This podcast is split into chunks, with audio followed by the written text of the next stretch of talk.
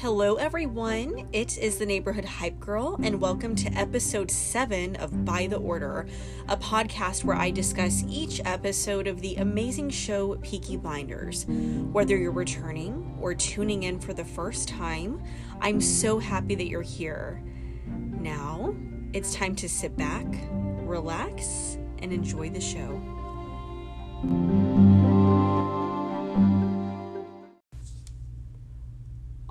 Right, everyone. Welcome to episode seven of By the Order.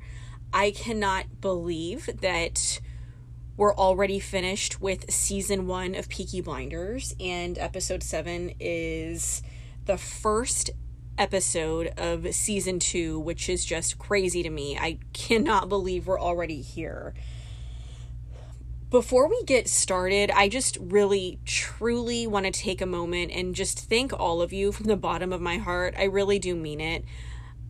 I know I said it in the intro, but really, whether you've tuned in one time or you've listened to all the episodes, I am so grateful for you.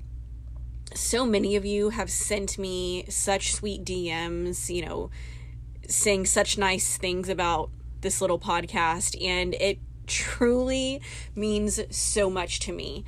Um, I hope you're enjoying yourselves. I really do. And your support means everything. Um, I really, I really do mean that.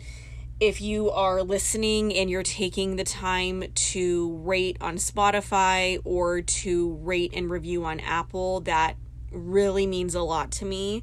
Thank you so much for taking the time to do that, for tuning in, for sending me DMs. It means the world.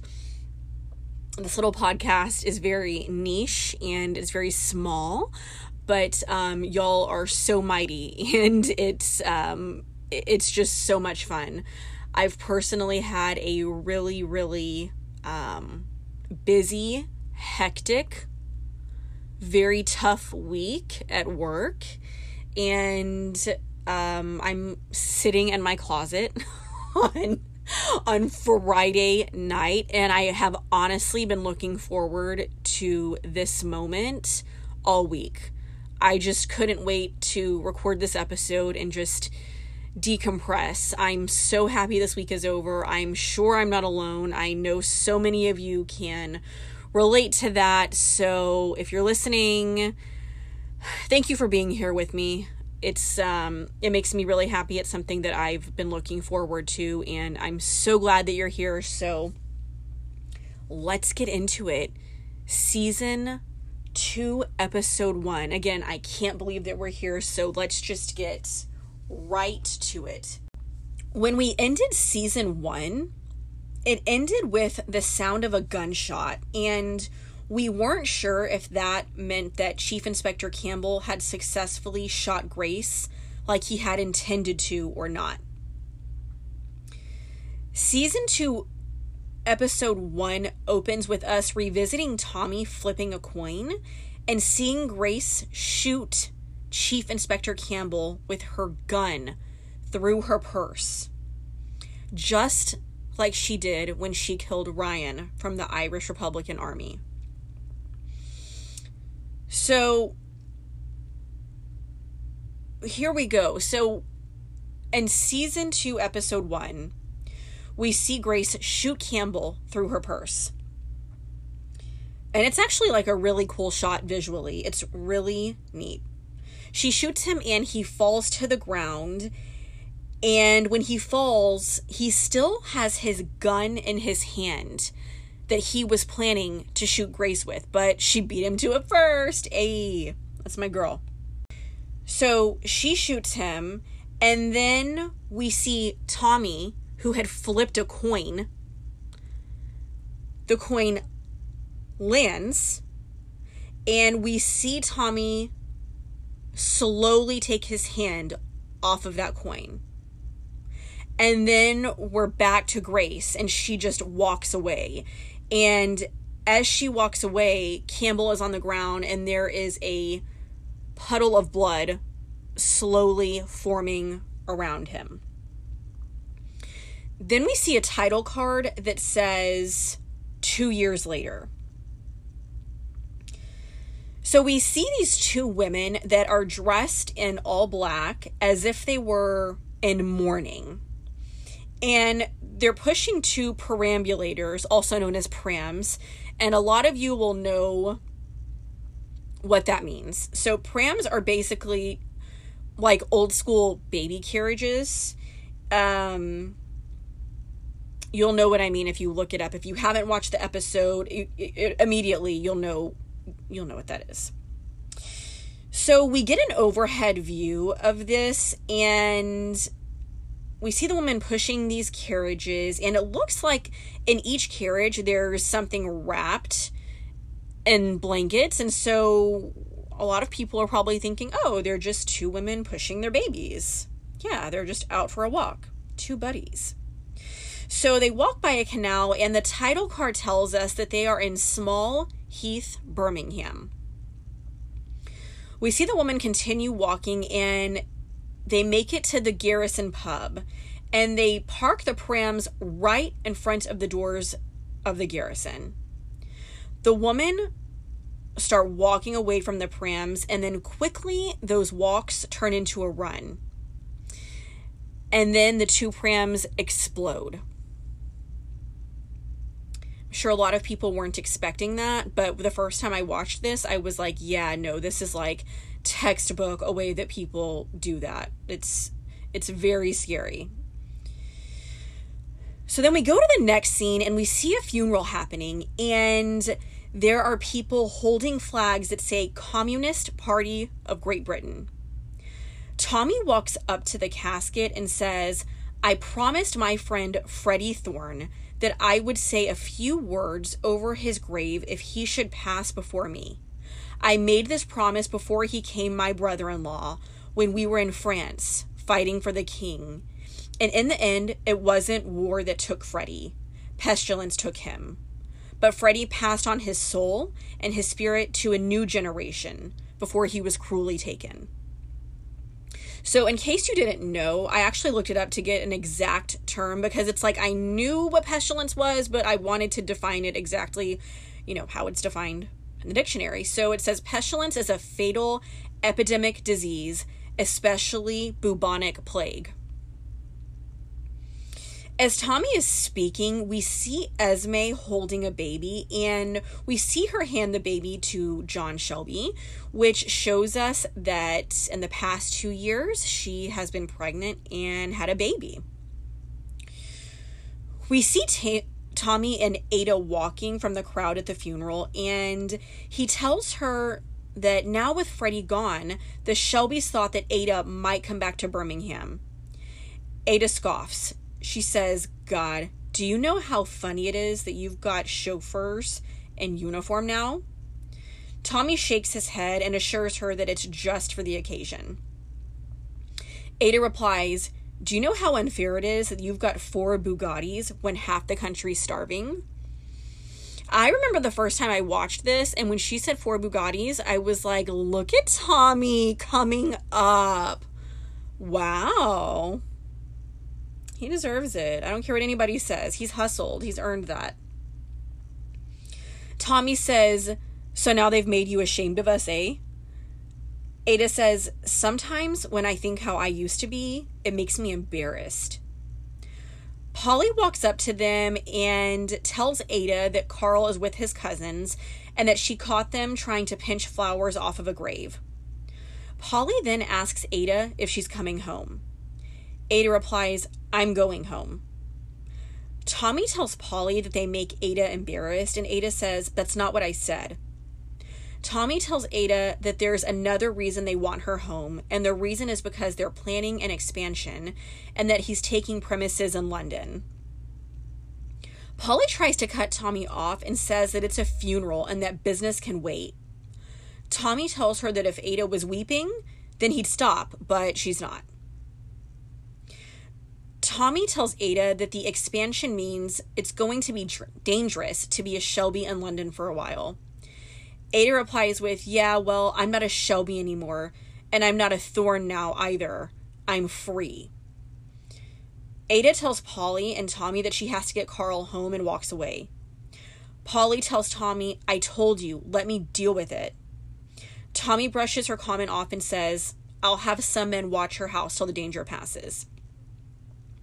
Then we see a man pull up on a motorcycle and whisper something into Arthur's ear. Arthur starts walking towards Tommy and motions for Tommy to come closer.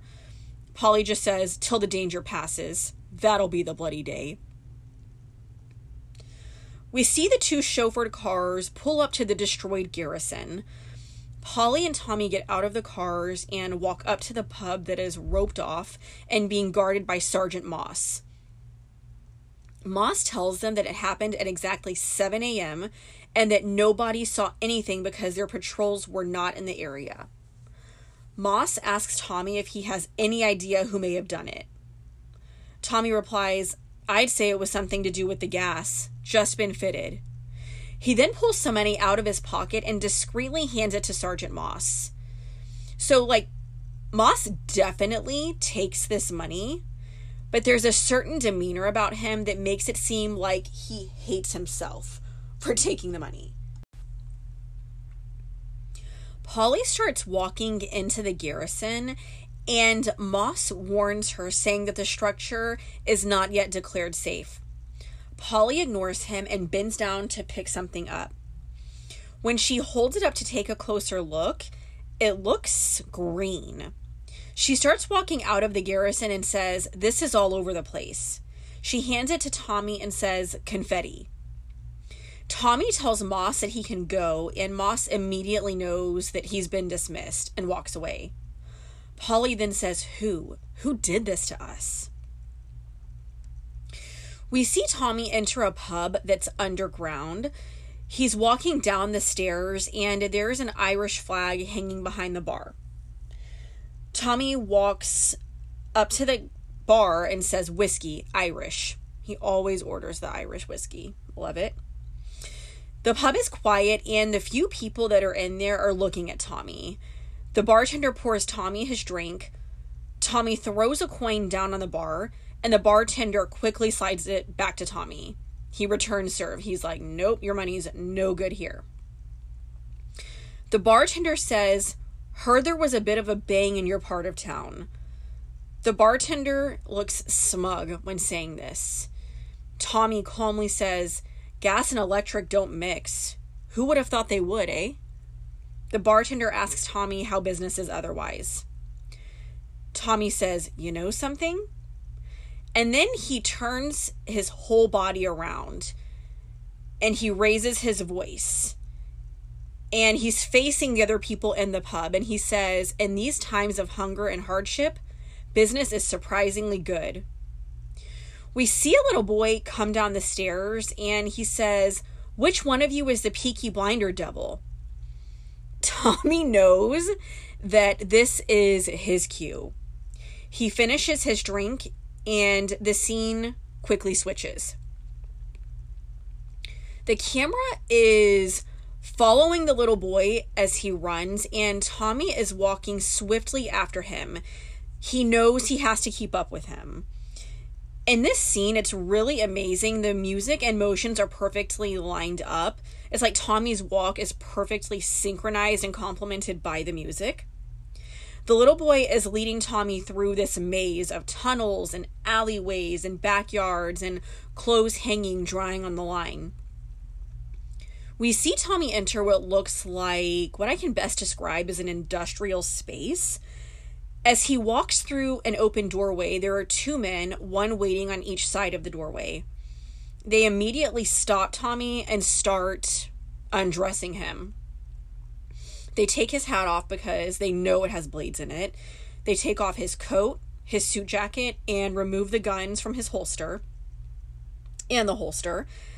And they give him back his suit jacket and then they put a bag over his head as this is happening, I'm not saying that Tommy is like smiling. Obviously, he's not genuinely happy, right? He's just like, okay. You know, Tommy knows this life. He knows what they're doing. He knows that they're physically disarming him because they're taking him to a second location.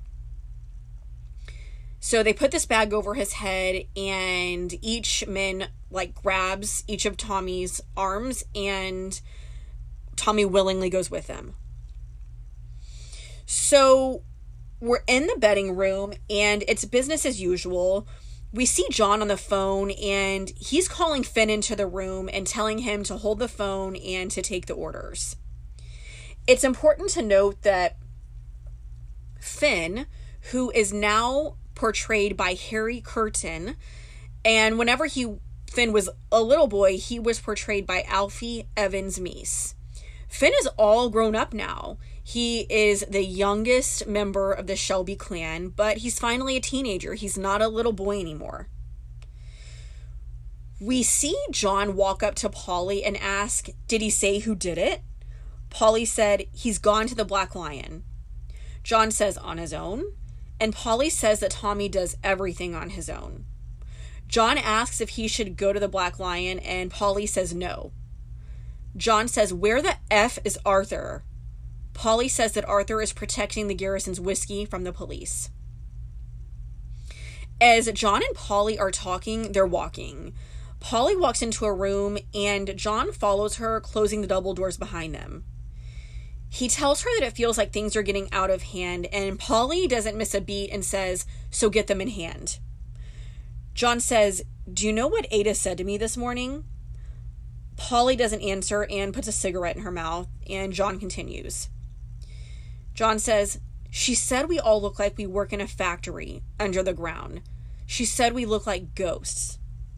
Polly takes a puff from her cigarette and just says she'll be back. John asks, When? And Polly says, When she needs us. John asks who the F would blow up their pub. Polly pours herself a drink and says six. John says six what? Polly says six questions since we walked through that door. Soon you're going to have to start being the man with the answers. John asks why, and Polly says because when London happens, he's going to have to hold up his end, or they'll find somebody else who can. So, y'all, this next scene, it is just, I'm I tr- like I'm telling you everything that happened, but it is really something to watch. I just I love this next scene. I don't know if it's because we're so scared we don't know if Tommy's losing control or what's happening. It is just I really really enjoyed this scene. So here we go. We see Tommy sitting and the bag is removed from his head. He's sitting across the table from two people, a man and a woman. The woman says, Thomas Shelby. Tommy calmly tells her that they blew up his pub.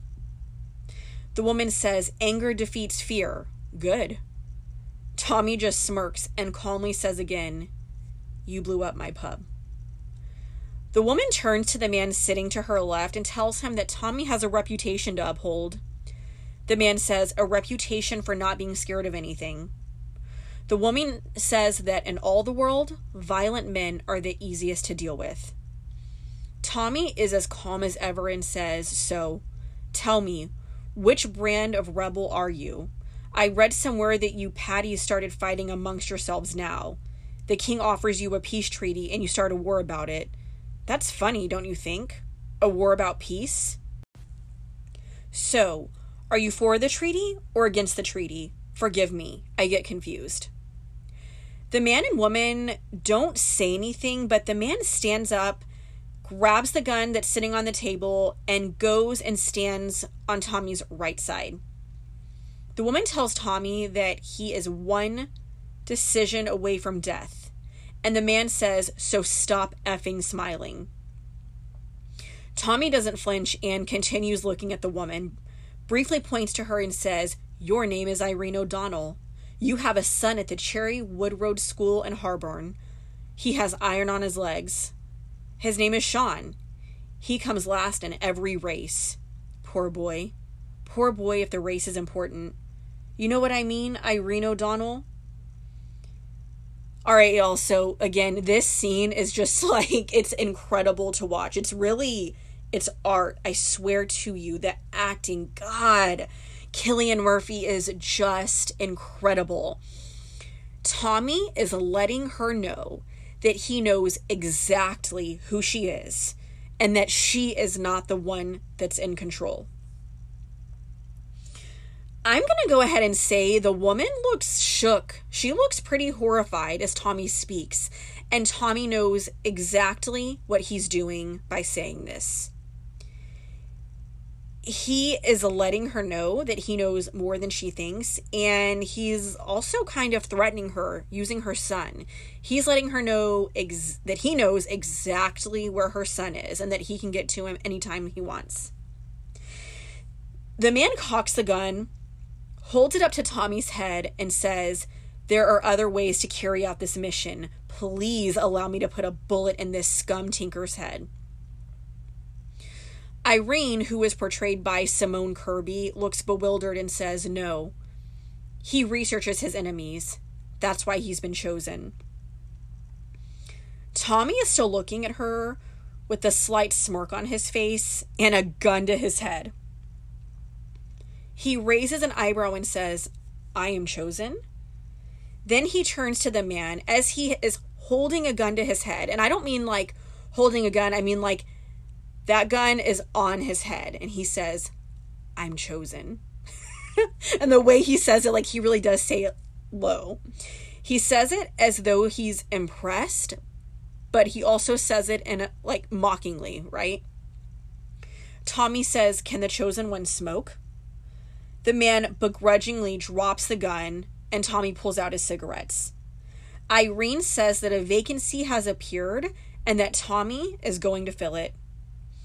Tommy asks who has chosen him, and Irene tells him, quote, by an informed consensus. Tommy lights his cigarette and tells Irene that Irene that he has things to do and suggests that Irene tell the chosen one what he has been chosen for.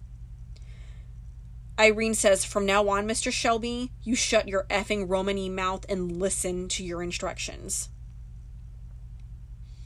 And the next scene, we see Tommy back in the place that the little boy initially led him. And we see a butchered pig hanging upside down. And on the two hooks next to that, we see Tommy's gun holster and his coat. Tommy walks up, removes his suit jacket, puts his holster back on, puts his jacket back on, and then he tries to put his coat back on and he's having a little trouble doing that. But he gets so frustrated and flings the coat on the ground, like tries to put it on the ground and gets caught on a on a butcher hook and he screams the F word. We can tell that he's not frustrated about not being able to put his coat back on. He's obviously mad about the mission that Irene O'Donnell has told him he's going to carry out. He's not mad about the coat. He's mad about that. It's never about what it's really about. The music rises and Tommy knocks over some crates out of anger, and you can tell that he has lost control of the situation and he no longer has the upper hand. He calms down straightens his guns that have come loose in his holster, and he walks up to the coat that's hanging on the butcher hook and puts it back on, and he puts on his hat. And he's like slowly adjusting his hat on his head, just trying to gather himself. We see Tommy walk through a double set of doors in the next scene, and the words are etched with the words Shelby Company Limited. As this scene starts, the song Down by the Water by PJ Harvey is playing. The music is menacing, it's dramatic, and it goes with this scene beautifully. So, this scene shows us some of the framed pictures that are in Tommy's office, and Tommy's office is honestly beautiful. It has the finest furnitures, it's decorated, it has, you know, like a mini bar, tons of alcohol, and he even has a telephone on his desk, which is funny because when Grace first installed a telephone in the garrison, Tommy was so unimpressed. The way that his office is decorated is a huge indication of just how successful Tommy is and how much has happened since we last saw him two years ago. Tommy sits behind his desk with his lit cigarette and he just thinks. We see him pick up his phone and then we switch scenes. we see Tommy standing in an alleyway where the Shelby family car is parked. Sergeant Moss, who is dressed in plain clothes and looking very dapper, if I do say so myself, he's dressed in plain clothes and he walks up to Tommy. Tommy tells Moss that he needs the area around the cooperative stables clear of coppers between midnight and 4 o'clock that night. Moss says, Right. Can I ask why? Tommy doesn't answer, but he does a signature move and he pulls money out of his pocket and starts counting it. Moss says, Well, whatever it is you're going to do, don't start any fires. The firemen go out on strike at midnight. Tommy hands Moss the money and says, That's all. You can go. Dang, that's like two times already that Moss has been dismissed by Tommy. Hmm. That's fun. Moss tells Tommy that he has some information that Tommy might be interested in and that he'll tell him at no charge. Moss tells him that an old friend of theirs is coming back to the city and that their quote unquote friend says he's just passing through. Moss says, very grand these days. He's head of some secret department, the Irish desk, so I doubt he'll be bothering with the likes of us, eh? Tommy has a look of confusion on his face, and Sergeant Moss bids him good night and walks off. In the next scene, we see a man walking, and we can deduce by the sounds and just the surroundings that the man is walking through a prison. At this point, all we can see in the shot is the man walking, and all we can see are his legs, and the man is walking using the assistance of a cane on his right side. He walks with a wolf head cane. The man is walking with a limp. We see a man that is talking to another man that is being physically restrained by two officers. The man is telling the condemned man that he must reconcile himself with the fate that awaits. The man that's being restrained is demanding to speak with a representative of the king, and the other man tells him to make his peace with God. The man being restrained is hysterical and is obviously terrified. It's actually really sad to watch. He seems desperate. The man insists he's working for a man with a wolf head cane. The other man walks out of the cell and locks the door behind him. As he locks this door, he gets out, you know, he locks the door. He looks kind of disturbed. And we see Campbell walk down the stairs as the man is locking the door to the cell. Campbell says, Does someone here have business with the king? The man says, Major Campbell, about time. So this tells us that Campbell has been promoted since we last saw him. When we last saw him, he was Chief Inspector Campbell. Campbell says, I am a very busy man, Governor. The governor tells him that in seven and a half minutes, the man in that cell is due to be hanged for murder. The murder of, a, of an Irish activist in Whitechapel. Does the case ring any bells, Major Campbell? You can tell that by the way the governor is asking that question that he knows that Campbell had everything to do with it. Campbell answers in a very cocky way No, Governor, I hear no bells. The governor slowly starts walking towards Campbell and says, Since yesterday morning, he's been claiming that the murder was ordered by the British Secret Intelligence Service. Campbell doesn't take him seriously and just laughs and says, It's a little late to be coming up with nonsense like that, don't you think? As Campbell says this, he pulls a pipe out of his pocket and puts it in his mouth. The governor says he was told if he kept his mouth shut, there would be a last minute pardon, which has not materialized. Campbell is completely unbothered by this and just lights his pipe. Campbell asks what business it is of his, meaning his own business, Campbell's business. The governor says, He says the man who hired him was an intelligence service chief of staff, an Ulsterman, carries a cane with a wolf head handle, a bullet wound in his right leg. Does that sound familiar, y'all? Does that ring any bells for you? It does for me. Campbell blows out the match he used to light his pipe and says, Nope, still no bells. Campbell grabs his wolf head cane that he has leaned up against the wall and says, Governor, you have a very clear remit. A part of that remit is to oversee the smooth completion of executions sanctioned by the Crown. And in the next four minutes, it is your duty to escort that man to the gates of hell. Is that clear? And if should you ever have the desire to discuss this matter with anyone else, I know where you live. As Campbell says this, he uses the end of his pipe that goes in his mouth and pushes it into the man's chest, and it pushes him so hard that the man is pushed up against a brick wall.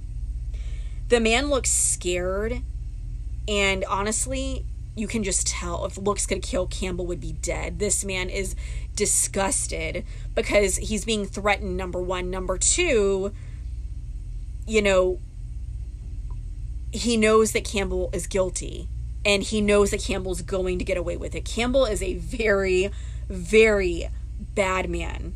And that's just displayed in every single episode. And again, we hate him so much because he plays the role so well. And the writing is just so incredible. In the next scene, we see Arthur jumping rope at the boxing ring. He is shirtless, he is sweating, his hair is astray and not brushed back like it normally is. Mr. Marston, who is the owner of the boxing ring, is standing there smoking and then walks up to Arthur and tells him that Tommy has called a family meeting. Arthur doesn't stop jumping rope, and Finn says again, Arthur. Mr. Marston says he just beat the shit out of an apprentice. I had to take half the kid away in buckets. When he said that line, y'all, it that line is so chilling. Again, Arthur has not stopped jumping rope, and it actually appears that he has started jumping even higher and quicker. Finn calmly says, Arthur. And Arthur finally stops jumping. He's panting, his face looks intense, and he just says, 2000. He walks over to a bucket and pulls out a sponge and wrings the sponge out over his hands and uses his wet hands to comb his hair back. He starts to walk out, and as he does, he just tells Finn, Come on. We see all the Shelbys in a room for their family meeting. Arthur is sitting there looking refreshed and dressed in his nice clothes. His hair is combed back. He's sitting there touching his hands in a way that suggests that his knuckles might be tender, which would check out since he has obviously been doing a lot of fighting and literally just beat a man to death. Finn is pacing, and John asks Polly, Where the hell is Tommy? Polly calmly tells John that Tommy is on his way. Arthur says, All right, while we're waiting patiently.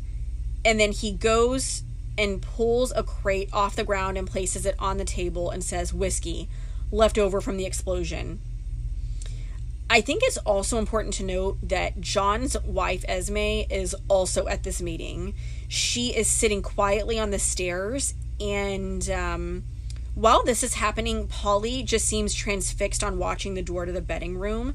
She's just staring at it, I think, just like waiting for Tommy to walk in.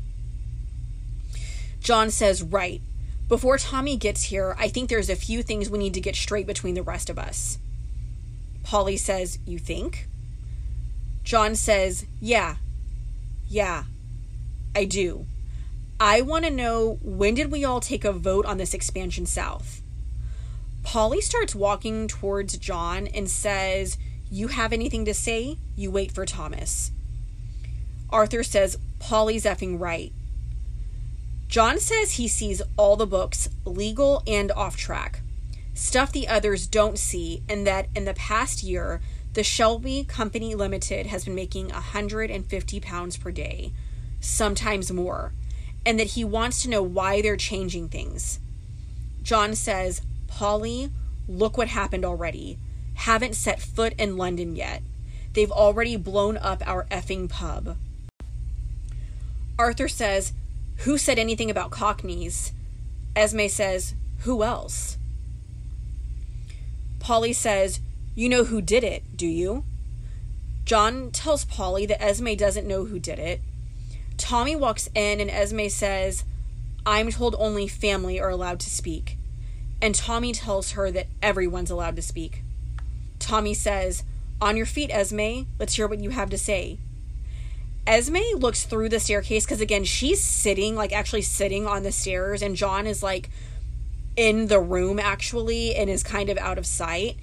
And she kind of turns to look to him, almost like she's looking at him for his approval before she speaks, like getting his blessing.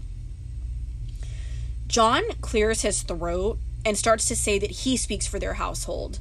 But Tommy cuts him off and says, John, this company is a modern enterprise and believes in equal rights for women. On your feet, Esme. I love this man. I love you, Tommy Shelby. Esme looks a little unsure, but she stands on the steps where she's been sitting and I just thought this was interesting and I I definitely noticed it because she stands on these steps which means she's physically elevated above everybody else in the room, which is obviously all men except for her and Polly. Esme says, I am not a blood member of this family, but perhaps indeed because I am not a member, I can see things in a different light. So I'll get to my point. Polly lights a cigarette, and as she's doing so, she says that would be nice.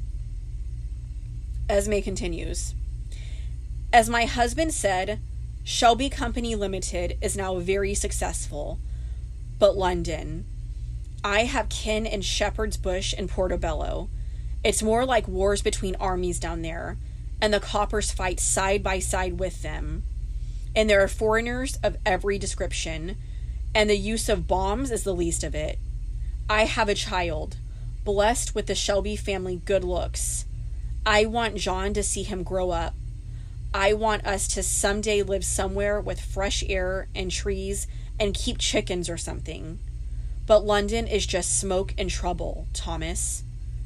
Polly says, Thomas. Esme fully has everybody's attention in the room, and she finishes up by saying, That's all I had to say.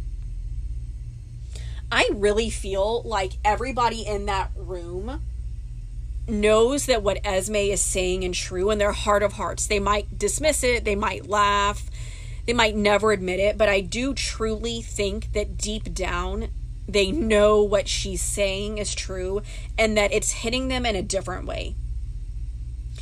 Arthur speaks and says, That was a lot of words. A lot of words. Wash them down with a nice drink. And he grabs a drink off the table and hands it to Tommy, who's standing behind him. Tommy quickly finishes the drink and says, Thank you, Esme.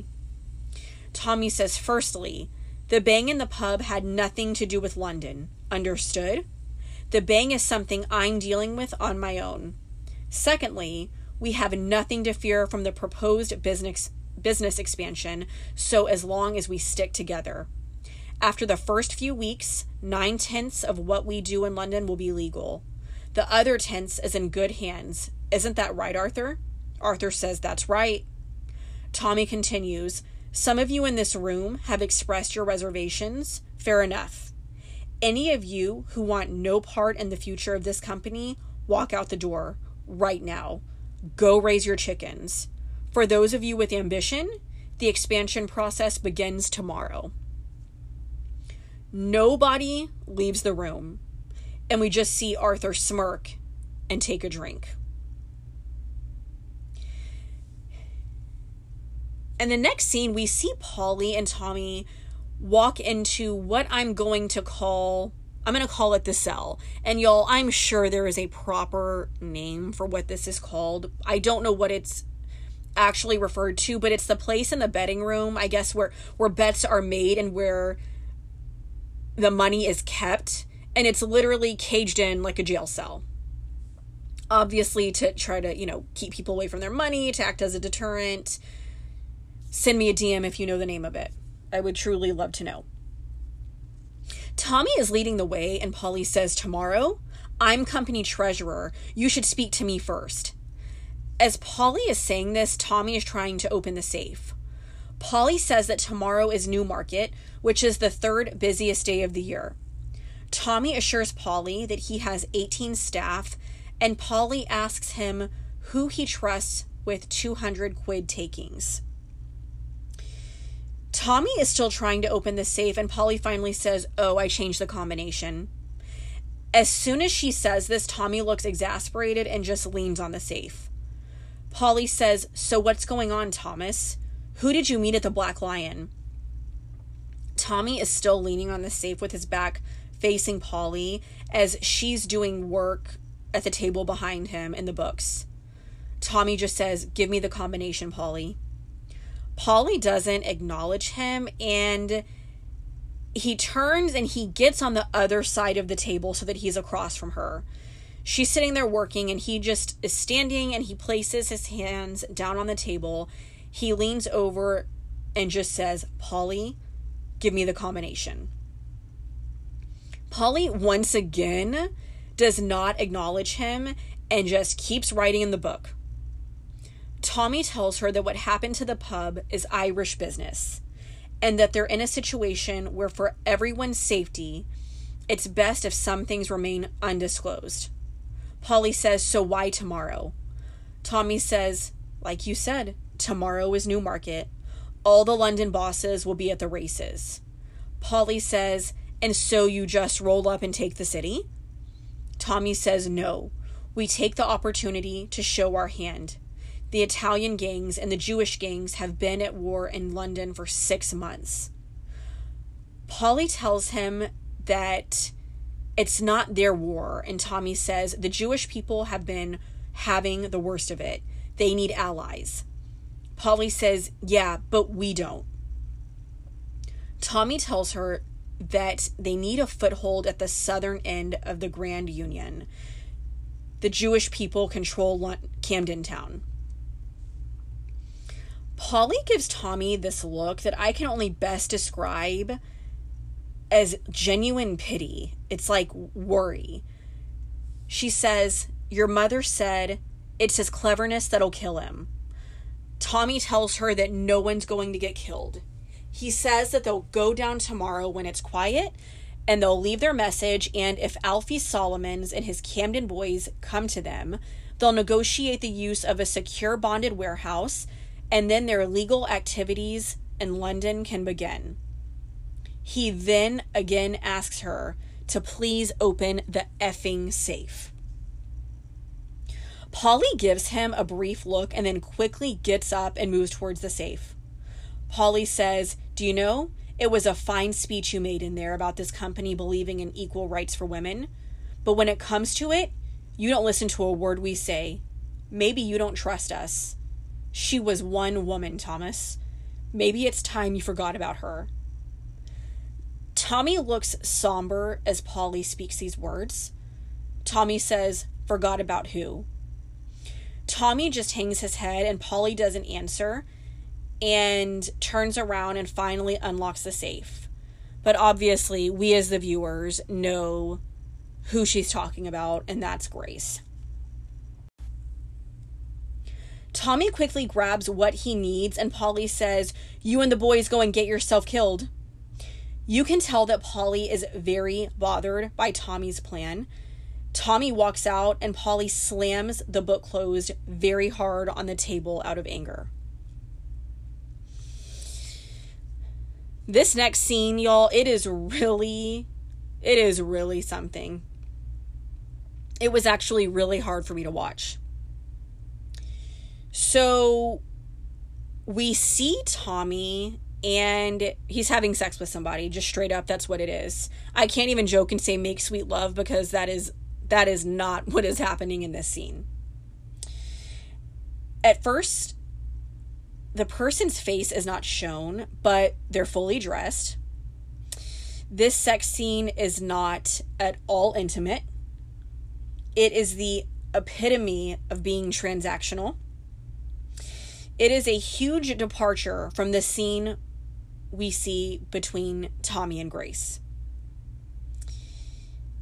They finish, and the woman pulls up her underwear, and Tommy buttons his pants and starts putting his vest on over his button down shirt. And we realize that the woman he was just having sex with is none other than the sex worker, Lizzie, who was going to marry Tommy's brother John. How sick is this? Like, like what a tangled web. Lizzie asks him if he's going to London now, and Tommy says no, and that there's something he has to do first.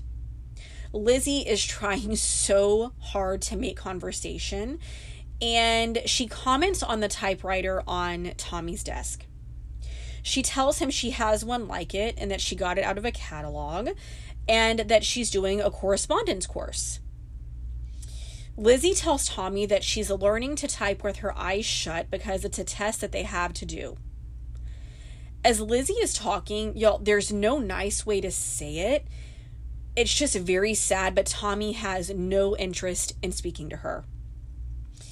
He's getting dressed, he's putting his vest on, he's putting his guns in his holster, but he's not responding to her about anything she's saying. Like nothing, he's not speaking to her recreationally.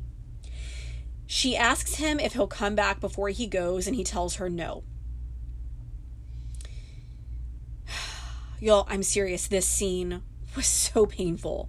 It's really sad because it's very obvious by the way that Lizzie is with Tommy.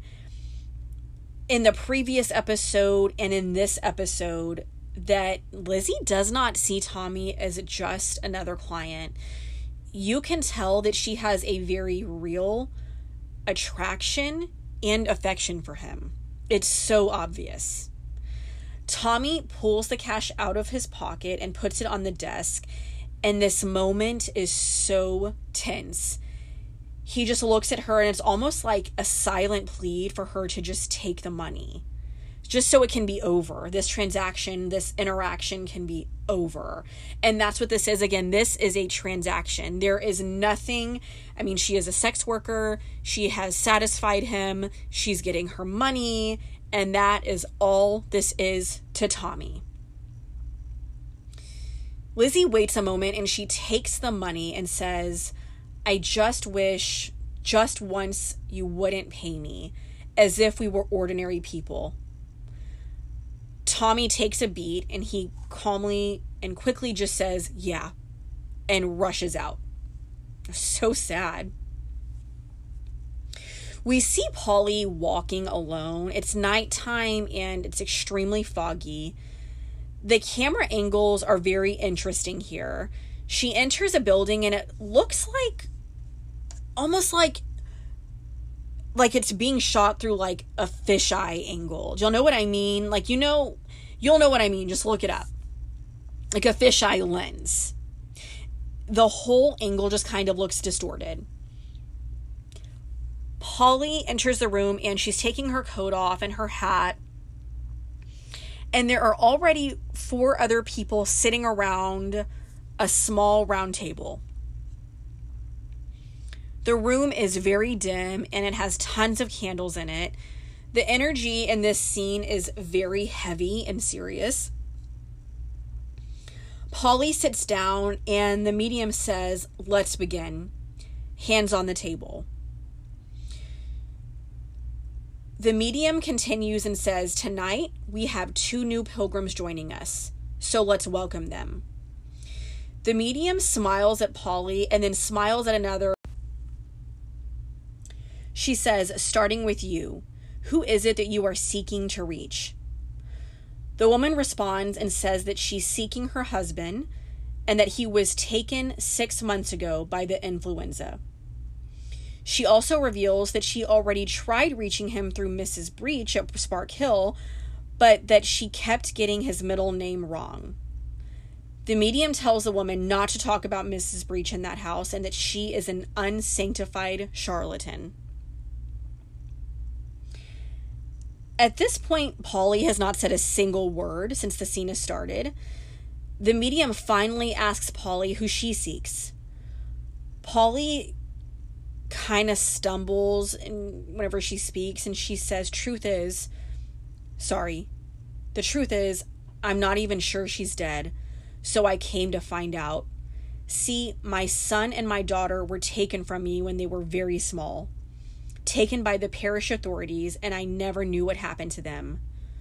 But lately, I've had a feeling like a feeling. Can't put it into words. And I keep having a dream. I see a pretty girl, about 18 years old. She's standing across the street and she tells me she's passed over. Now, my daughter would have been 18 this year on May 15th. And this girl has dark eyes like mine. And she shouts and shouts, and she tells me she wants to talk to me because I'm her mother. Now, I don't even know what name they gave her after they stole her from me. But if she does want a goodbye, I thought this would be the place. And then Polly wipes a tear from her face. The medium has a look on her face. She's smiling, but it's almost like it's half smile, half pity. This expression, it's very it's very sad. The medium notices that Polly is wearing the Black Madonna. She asks Polly if she is Romany, and Polly responds and says, The part of me that dreams is Romany. The medium responds in the Romany language and says that she too is Romany and asks Polly her name. Polly tells her that her maiden name is Shelby. And when she says this, everyone at the table definitely sits a little straighter as Polly says that. Polly says, Perhaps you could do me first. So, in the next scene, we're standing outside of the home that Polly is in, and she rushes outside. She looks, she's dressed, she has her coat and her hat back on, and she looks very upset and distressed she is crying and just keeps saying no and screams. She is obviously in great despair. So that leads us to believe, even though we didn't hear what happened or see what happened, that she probably wasn't just told something good. In the next scene, we see Tommy standing in some kind of factory he's smoking and he seems to be hiding behind some crates. And we see this one man working, and Tommy is definitely watching this man. Tommy looks like an animal that is stalking his prey. We're watching this man work, and the camera lingers on him for a while, and Danny Boy by Johnny Cash starts playing. Tommy just continues smoking and calmly watching this man from afar. The man takes a break from working and walks over to a barrel and takes a drink. There are some other people there taking a drink and they walk away, and Tommy is still watching him. We see Tommy approach the man, and as the man turns around, Tommy says, Amon Dugan. The man just turns around and looks at Tommy, and he seems confused. The man doesn't try to run or make any move at all, really. He doesn't try to pull a weapon, doesn't try to fight. Then we see Tommy raise a gun and shoot this man point blank. Amon immediately falls to the ground and he's dead. We see him on the ground in a pool of blood quickly forms on the ground around his head. It's very chilling to watch. It's like makes you wonder what the motive was. Like this man didn't fight back. He wasn't violent. He didn't even say anything. It, it, that was a very um, interesting scene. It almost like makes you have sympathy for that person, but like again, we don't know his history. We don't know why Tommy's there. We don't know. It was just a very interesting scene. So we see a car driving in the next scene, and we hear Arthur announce Tommy's here And Tommy pulls up and quickly exits the car, and Arthur leans against it. Tommy screams John's name, and John screams back that he's coming. Tommy lights a cigarette, and Arthur pulls something out of his pocket and drinks it. Tommy just looks at him, and Arthur says, 7 o'clock, 12 o'clock, 10 if I'm sober. I got it from the doctor. Keeps me nice and calm. As he says this, Tommy takes the bottle from his hand and takes the cork out and sniffs what's in the bottle. Tommy responds and says, Same thing they gave us in the trenches. Stops us effing wanking. Arthur says that Polly says it's good for his temper and that it slows him down. Tommy tells Arthur there are some things Polly doesn't understand, and he proceeds to empty the bottle out on the street. Tommy tells Arthur that he needs him fast, not slow, and he throws the glass onto the street and we hear it shatter. John walks out of the house and says she wouldn't let go of my effing leg. Arthur says, I bet that's not all she wouldn't let go of. John says, You know, she's against this, Tom. She's got opinions. Tommy tells John there's nothing wrong with opinions, and Arthur tells John to get in the effing car. John tells Arthur to shut up, and he gets in the car. It's just this brotherly banter. It's just one of those human, normal moments that we see between these Shelby brothers that are just always about business and always having to be 10 steps ahead. So the top to the car is down, and Arthur screams, The Peaky Blinders are going on effing holiday. John grabs Arthur and says, Sit down, you mad bastard. And he puts his arm around his brother, and they both start laughing. It's kind of a sweet moment. And the next scene, I loved this scene. We see Polly sitting in a regular chair, but like she's reclined back in it, meaning like she's she's sitting there sloppily She's alone in the betting room and she's smoking. We hear somebody else enter the house and she quickly sits up and hides a bottle of alcohol that she was just consuming. Polly definitely looks disheveled in this scene and quickly finishes the alcohol that's in her glass. We see Esme walk into the room and she sits at a table that's to Polly's right. She looks at Polly and says, You're against this the same as me, aren't you? Polly responds and tells Esme to look out for anyone putting big money on Divine Star at the 330 at Newmarket because she's one of theirs.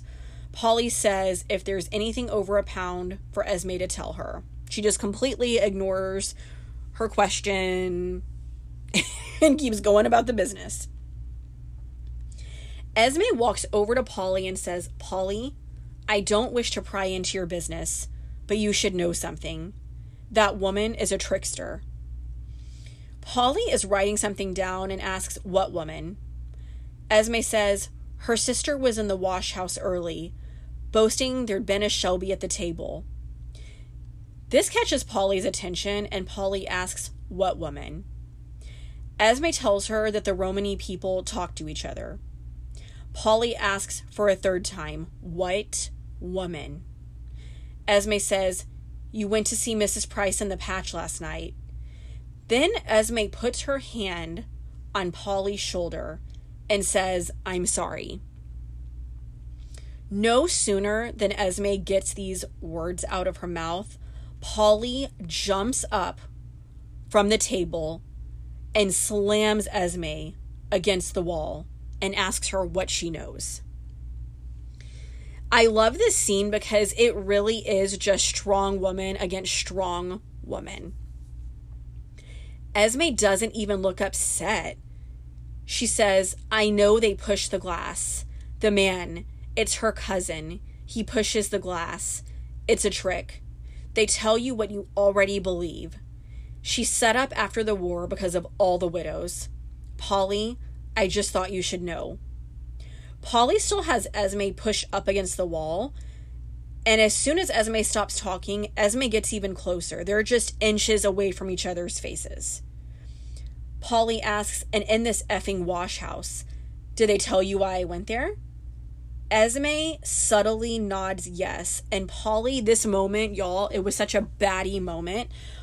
I literally had to rewind it like 10 times because it happened so fast. I had to figure out like that I knew what I was looking at.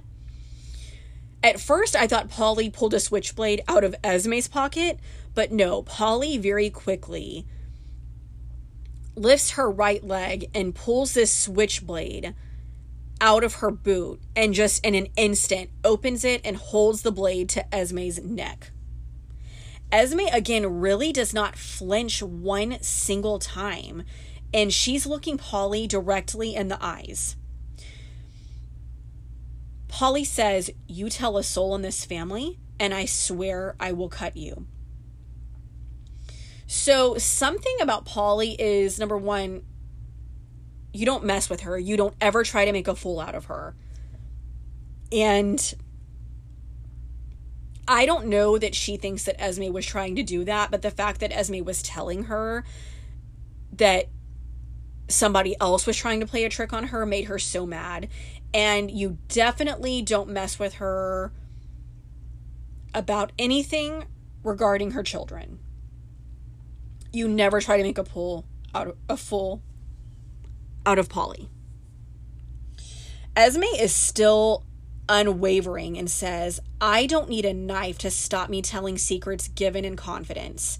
It is a matter of honor.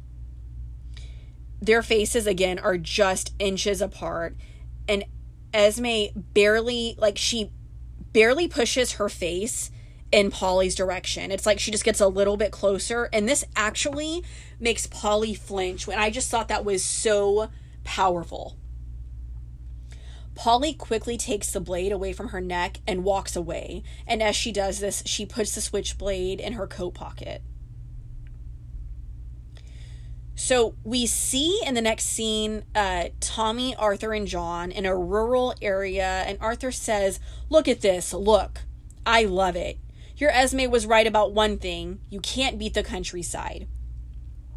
He continues and says, You know, I think I want to live in the country one day and keep chickens. As we see more of this scene, it becomes obvious that the guys have pulled over to pee. and Tommy and John finish up before Arthur and they walk up to the car and John tells Arthur that they'll see him in London. Guess he's taking too long. No sooner than John stops talking, Tommy pulls back the tarp of the car and reveals the body of Eamon Dugan. John is taken by surprise by this sight and says, For F's sake. Tommy hands John and Arthur shovels and says that they have to bury him. John asks who it is, and Tommy says, It's Irish business. I thought it best if I deal with it on my own. Come on, we did a thousand of these in France. Tommy motions and tells John to grab his head, and Arthur says, So we're not really going to London? Tommy tells him that once they bury him, the holiday begins. What a downer. Imagine, like, thinking you're going on holiday and then your brother pulls over and is like, oh, wait, but right quick, we have to bury this body. Oh my God, I'd be so annoyed. So in the next scene, we see a title card that says London, and we see the Peaky Blinders, Tommy, Arthur, and John walking at night. The streets are bustling, and we see them standing outside what looks like a nightclub. And we see Tommy discreetly hand somebody at the front door some cash. And this person looks nervous, but he lets them through anyway. Watching them walk into this club is honestly amazing, y'all. They have swagger. They are in formation. Tommy is at the head. There's a music playing. People are doing drugs. People are making out. People are having sex. Like you see all of this as they're walking into this club. Arthur says it's an effing freak show. They keep walking and they make it to the dance floor. And the dance floor is full and there is fast paced jazz music playing. I love jazz music. Side note. And the Peaky Blinders walk through this dance floor to the seating area, and as they do, Arthur says, What the F is that racket? Tommy replies and says, This is what they call music these days, brother. Y'all, this club, for real, for real, is like the Wild Wild West. Anything goes. There is this couple, and they are engaged in some sexual activity. And Tommy just walks up to them and says, Hey, hey, put it away. and then I laughed so hard. John quickly like gets on their level, like leans over and gets on their level and just quickly interjects and screams in their face, F off. like why? he already told them like to go, to stop. This couple runs away and Tommy and John sit at the table where the couple was just sitting. And John says, Effing look at this mess, eh? It's all right in here. We see Tommy yell to the waiter, Irish whiskey, bottle. And Arthur quickly, once again, interjects, just like John just did, and tells the waiter to hurry up. And it's funny because it's like, I don't know, the, the waiter is moving so quick. It, the whole scene is pure chaos, okay? It's ridiculous. I, uh, you could watch it 10 times and watch something new. The Peaky Blinders are looking around and making observations John says that he recognizes a few of the men there. Arthur says, Sabini's cousin over there. Tommy says, That's right, Arthur. It's Sabini's club. John says, Jesus Christ. Everybody in here is an effing face. Tommy says, Just the lieutenants, John. No sign of the officers. Oh, and by the way, so whenever Tommy says lieutenant, on my okay, y'all know I'm an Anglophile, right? And so I have I love everything British. And so a while back on my Instagram, it was so interesting. I found out that the Brits pronounce the word lieutenant as lieutenant, and that's how Tommy says it in the show, obviously, because he's playing a British man. So just the lieutenants, John, no sign of the officers. There you go. Did that just for the Brits. They get their bottle of whiskey, and John starts to pour them all a shot, and they are quickly approached by a man that comes over and says, Gentlemen, there has been a mistake. I'm afraid you're going to have to leave.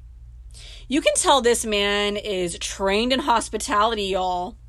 I know that fake smile. He kind of has his arms around the guys, like not actually draped over their shoulders, but like you know, you'll know what I mean whenever you see the scene.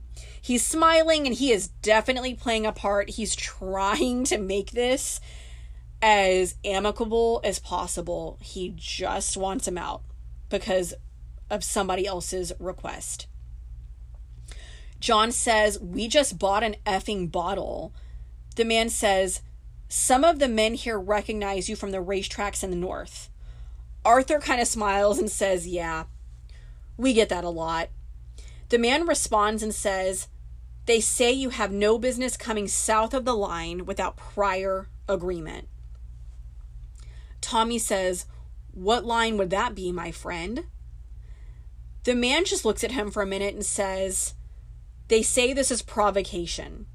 Tommy says, Right. Well, you tell them we are on holiday. Tommy takes a sip of his drink. The man laughs and says, You're breaking rules. They say you are the Peaky Blinders. As the man is saying this, there are two men at two separate tables watching this entire interaction. As soon as the man says this, someone throws a glass at Arthur and yells, Peaky scum. And it's at this point that the true chaos ensues. Like, we thought what happened on their way in was chaos. This is the real show the Peaky Blinders immediately stand up and start swinging. The music is playing and people continue dancing even though this is happening. They are completely unfazed. Tommy pulls off his blade filled hat and starts slicing people in the face. it's like, I can't. Like, what is happening? Arthur is fighting a man and knocks him out. Arthur screams, Who the F is next? we see all three of these men continue to fight. And again, it's just total, it's bedlam. It's crazy. And this goes on for a minute. And then the man who was asking them to leave, the club shoots a shotgun into the ceiling. The music finally stops and people finally stop dancing and go quiet. The man points the gun to the Peaky Blinders and tells them to get out. Tommy is just fearless, y'all. He walks towards the man, who again, he has not been named this entire ta- time, and says, Yeah? Yeah? You gonna use that? Even though the man is armed with a double barrel shotgun, he still looks unsure and intimidated. Tommy says, Didn't think so. Tommy grabs the whiskey bottle that he just ordered off the table, and Arthur puts a cigar in his mouth. The Peaky Blinders are definitely the center of attention at this point. They have somehow, that's their magic, managed to, to completely dominate this room. Tommy says, We came here not to make enemies. No, we came here to make new friends. As Tommy is speaking, we see John making eyes at a woman who's just standing there, and he casually walks up to her and they kiss, and it's like they're both into it. Like, it's it's it's wild. This scene is so wild from beginning to end. Then John just kisses her and continues walking, and Arthur kicks a man that's already down, and Tommy continues. Those of you who are last will soon be first, and those of you who are downtrodden will rise up. Yup, you know where to find us. As they walk out, Arthur throws his cigar on the ground, and Arthur just like jukes some guy, like, you know, like gets up in his face and acts like he's gonna hit him. So now we see the Peaky Blinders back out in the street. They've left the club, and Arthur screams in anger, I think I lost a tooth. I'll have none left at this rate. Some effing holiday this is. Poor Arthur. Oh my god, he's falling apart. The wheels are coming off. Tommy slaps him on the back and says, Yeah, you lost without your effing medicine now, Arthur? And hands him the bottle of whiskey and tells him that that will fix it. Even though we just witnessed this brutal, chaotic scene, these three guys look reinvigorated. They look rejuvenated. Tommy asks John how he is and then says, Or should I ask your effing wife? John says, Give over. And Tommy says, No more talk of chickens. You hear me? Arthur takes a swig of the whiskey and says, F the chickens. what? Not the chickens. Leave them out of this. Tommy says, Got 50 quid in my pocket. Let's paint the town, eh? This next scene, y'all, is so. It's so strange. And the next scene, literally, we go from the Peaky Blinders walking and laughing to boom, there is a nude woman, and she's obvious, like, she's sitting there. I think it looks like she's on, like, some kind of, like, chase lounge or something. Yep, just straight up nude and she's posing. And at first, we're like, wait, what's happening? And we hear a knock on the door, and a man's voice says, Come. Major Campbell walks in with his cane and is startled by the sight that he sees. Churchill says, Good Lord, I assumed it was Betty with tea. Campbell quickly turns around so that his back is facing Churchill and the nude woman. He says, Forgive me, sir, but your secretary was not at the desk. Churchill says no because she takes a lunch like a normal person. You can turn around. This lady is a professional life model. She does this for a living. Campbell tells Churchill that he's more than happy to come back later. Churchill tells him no, that he's in the house later and to just keep his back turned if he must. Churchill tells Campbell that he guesses that Campbell has not been exposed to bohemian society. Campbell tells him that he plays cards on occasion. Churchill says, You are a stranger to cocaine and exotic dancing too, I would imagine. Campbell tells him that he finds the more obvious vices the easiest to resist. Honestly, same though. Like, my biggest vice is food. Like, y'all can keep the rest. So Churchill asks him what business is so urgent that it trumps lunch. Campbell says, Well, sir, our man in Birmingham has passed his first test with flying colors. Churchill isn't really taking in what Campbell is saying, and he just says he's horrible at faces. Campbell tells him that he thinks they can begin to prepare the man for the bigger task.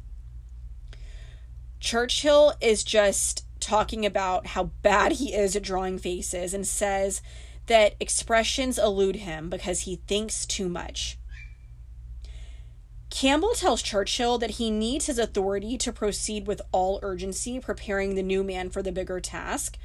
Churchill responds and says, You're talking about your bookmaker.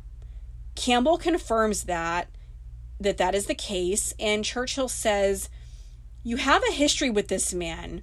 Why did you choose him?" Campbell says, "Well, to apply pressure on a man for this type of work, you have to know his weakness, and I know this man's weaknesses intimately."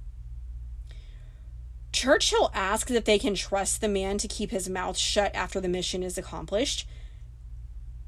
Campbell says, Absolutely not, sir. So when he serves his purpose, he will be consigned to history in exactly the same manner, I'm sorry, the same way as his predecessor. Churchill says, You mean at the end of a rope? Campbell says that the end of the rope has been this man's destiny since the night he was born. How sad is that? like like just some sac- sacrificial lamb like raised for slaughter i don't know it made me really sad I, don't know like he's like oh yeah like just to decide this man's fate that was wild and the next scene we see tommy walking by himself and smoking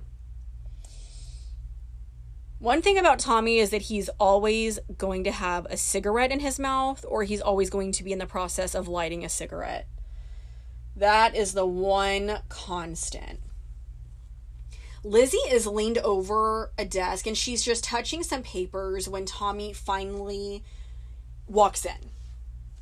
She tells him, You're early. Tommy tells her to shut her eyes. Lizzie is confused and Tommy tells her again to shut her eyes. She shuts her eyes and he leads her over to the typewriter. She sits down and he covers her eyes with his hand.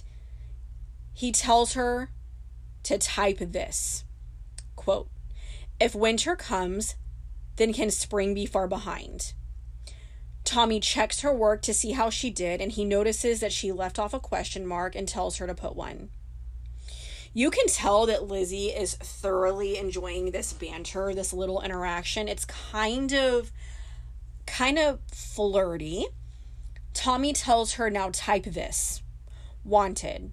Secretary for an expanding business.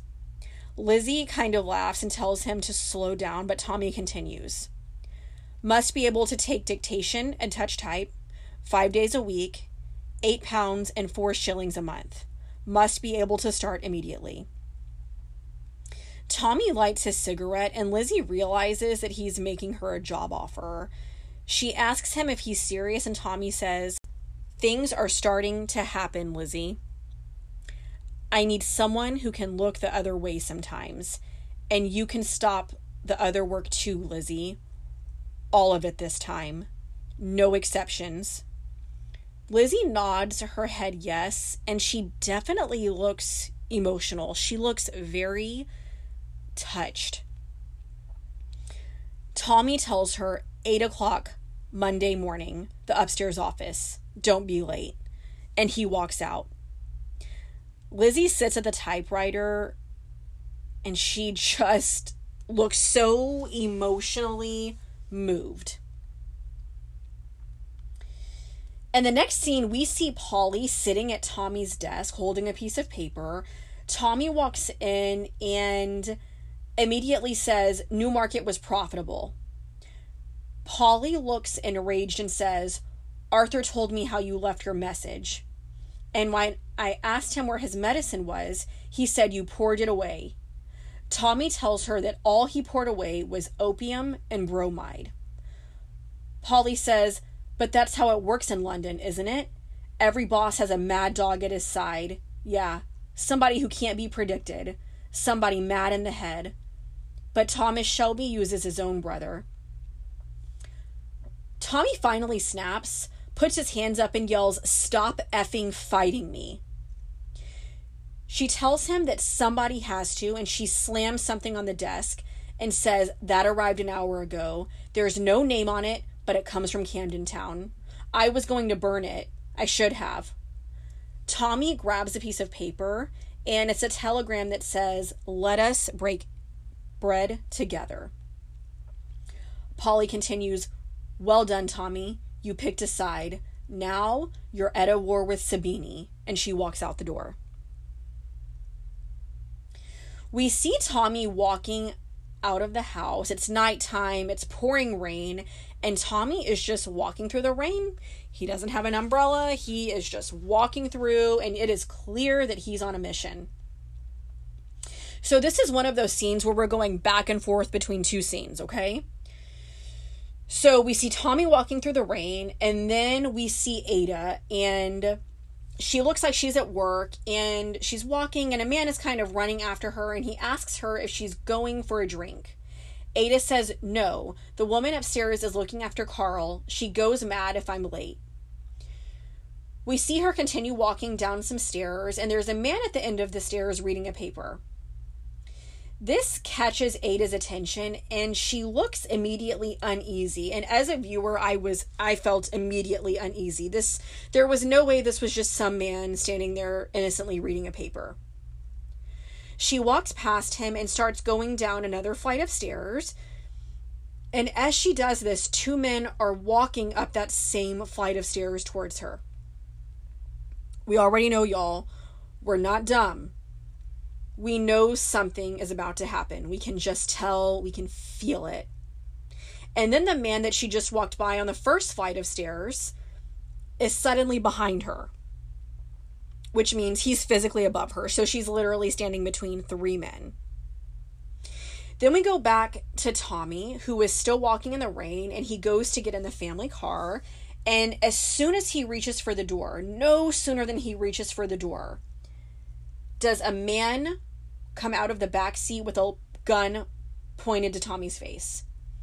Tommy is caught off guard and immediately puts his hands up and steps back.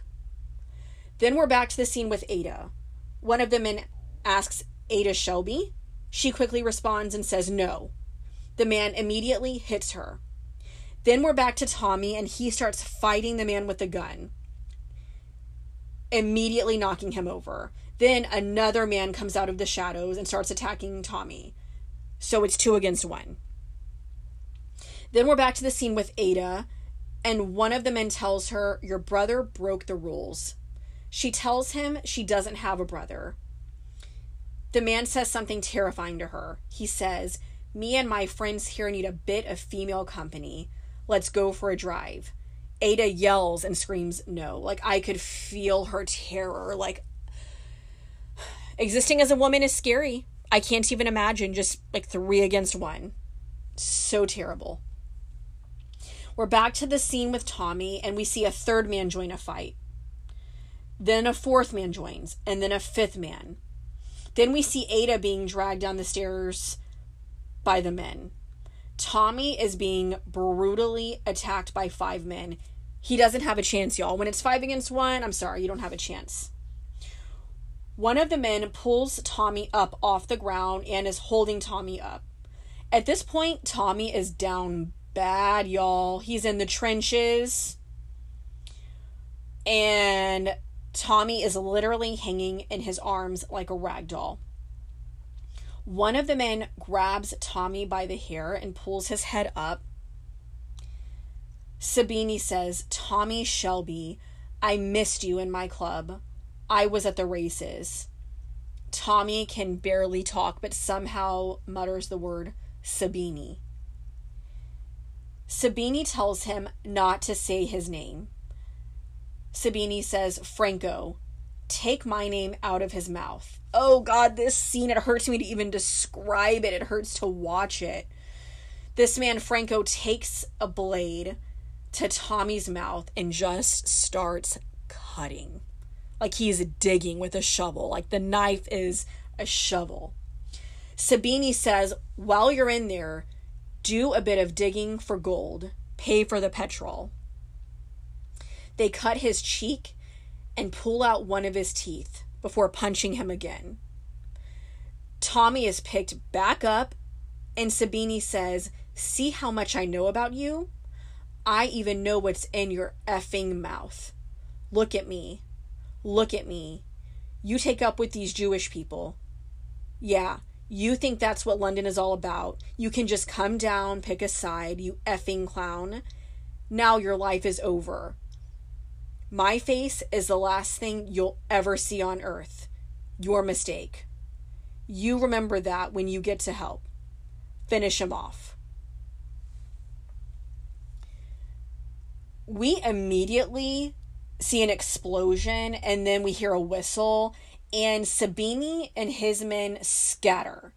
Tommy is left laying on the ground, bloodied. I mean, down bad, y'all, and unresponsive. Up walks Campbell. This guy, I swear to God, there's no getting rid of him. Up walks Campbell and some other men. Campbell says, I suppose we should see if the bastard's still alive. And we see Campbell looking down at Tommy as the coppers check on him, and he has a smirk on his face. And that concludes recapping episode 7.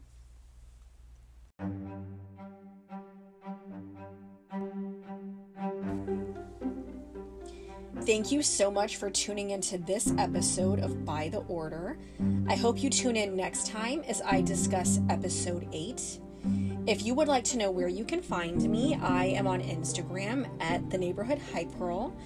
Come on over, we would love to have you. By the Order is written, hosted, and edited by me, the neighborhood hype girl. Thank you so much for listening. I'll talk to you soon.